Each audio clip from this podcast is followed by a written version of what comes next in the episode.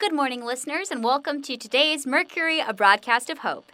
It's day 343 since we came back on the air, and I'm here today with a special treat.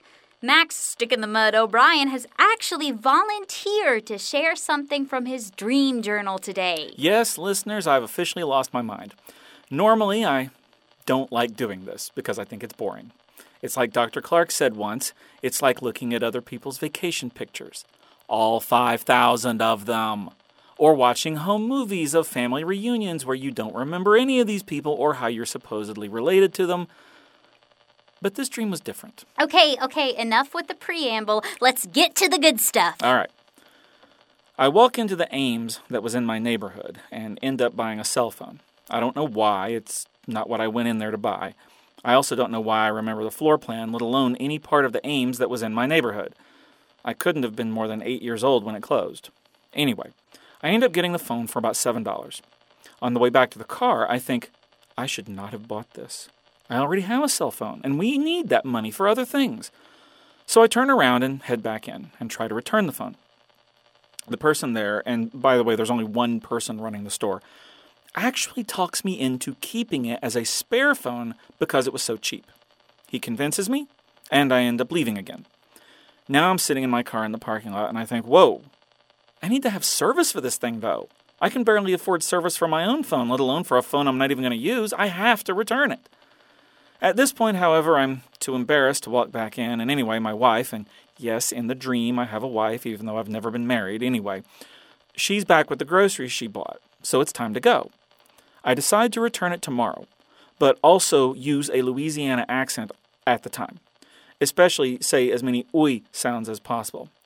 I understand the phone is cheap enough, but then I realized the phone needs service and I can't be paying for no service.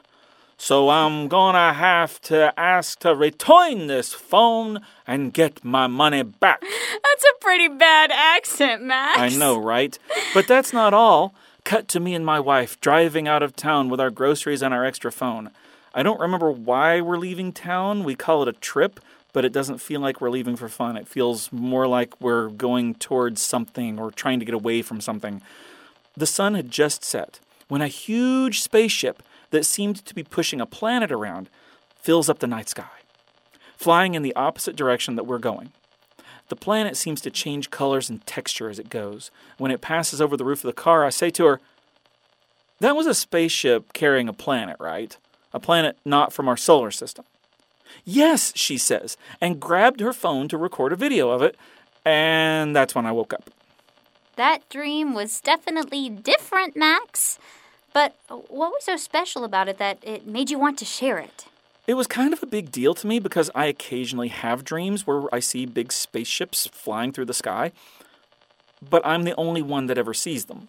No one else ever seems to notice them. And when I realize that I'm the only one that sees them, I get a sense of dread and I wake up. I didn't get that same dread, knowing that I wasn't the only one who saw it this time. Oh, that's pretty cool.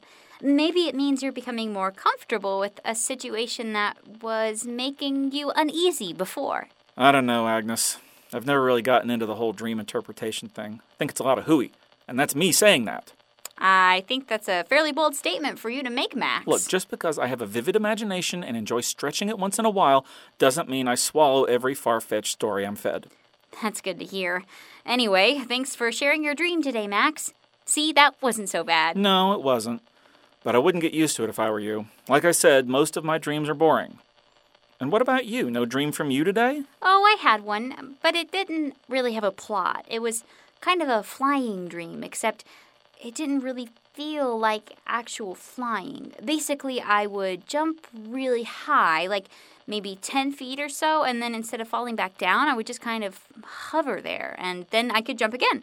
I kept doing that until I was pretty high up and I started wondering how I was going to get down. But then I woke up. Huh.